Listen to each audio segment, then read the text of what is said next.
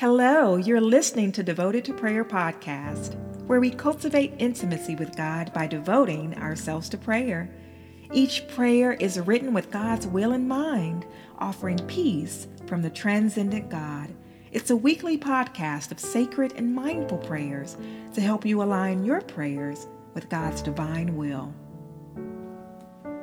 Hello, prayer warriors. Let us prepare our hearts and our minds as we go before the Lord.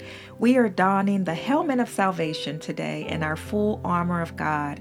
As you know, we have been reading Ephesians chapter 6, and today we will start with verse 14. It says, Stand firm then, with the belt of truth buckled around your waist, with the breastplate of righteousness in place, and with your feet fitted with the readiness that comes from the gospel of peace. In addition to all this, take up your shield of faith, with which you can extinguish all the flaming arrows of the evil one. In verse 17, it says, Take the helmet of salvation. I'd like to stop here because if you've not given your life to Christ and you want to receive the life giving benefits, Please repeat this prayer of salvation after me.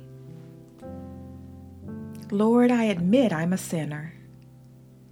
I need you and want your forgiveness. I accept your death as the penalty for my life and recognize that your mercy and grace is a gift you offer to me because you love me.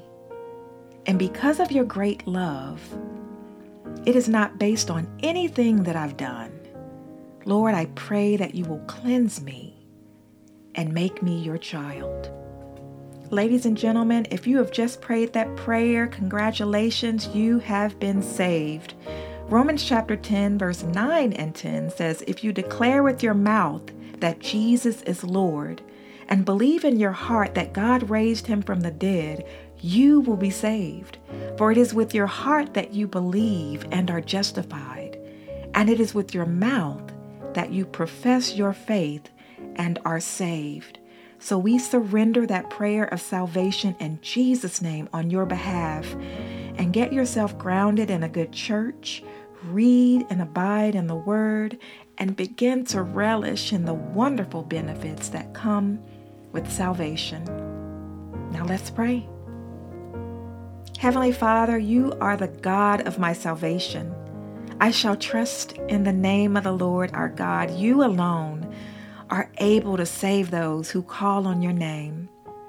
Thank you, Lord God, for giving your only begotten Son, Jesus, to come into the world to save sinners like me. Father, you presented Christ as a sacrifice of atonement through the shedding of his blood to be received by faith. And though this happened long ago, Lord, the blood still works, and I am so grateful for that. For it makes it possible for all who believe to live a holy life. Hallelujah. Thank you, Jesus. Father God, thank you for the benefits of salvation. Lord, we thank you, Father.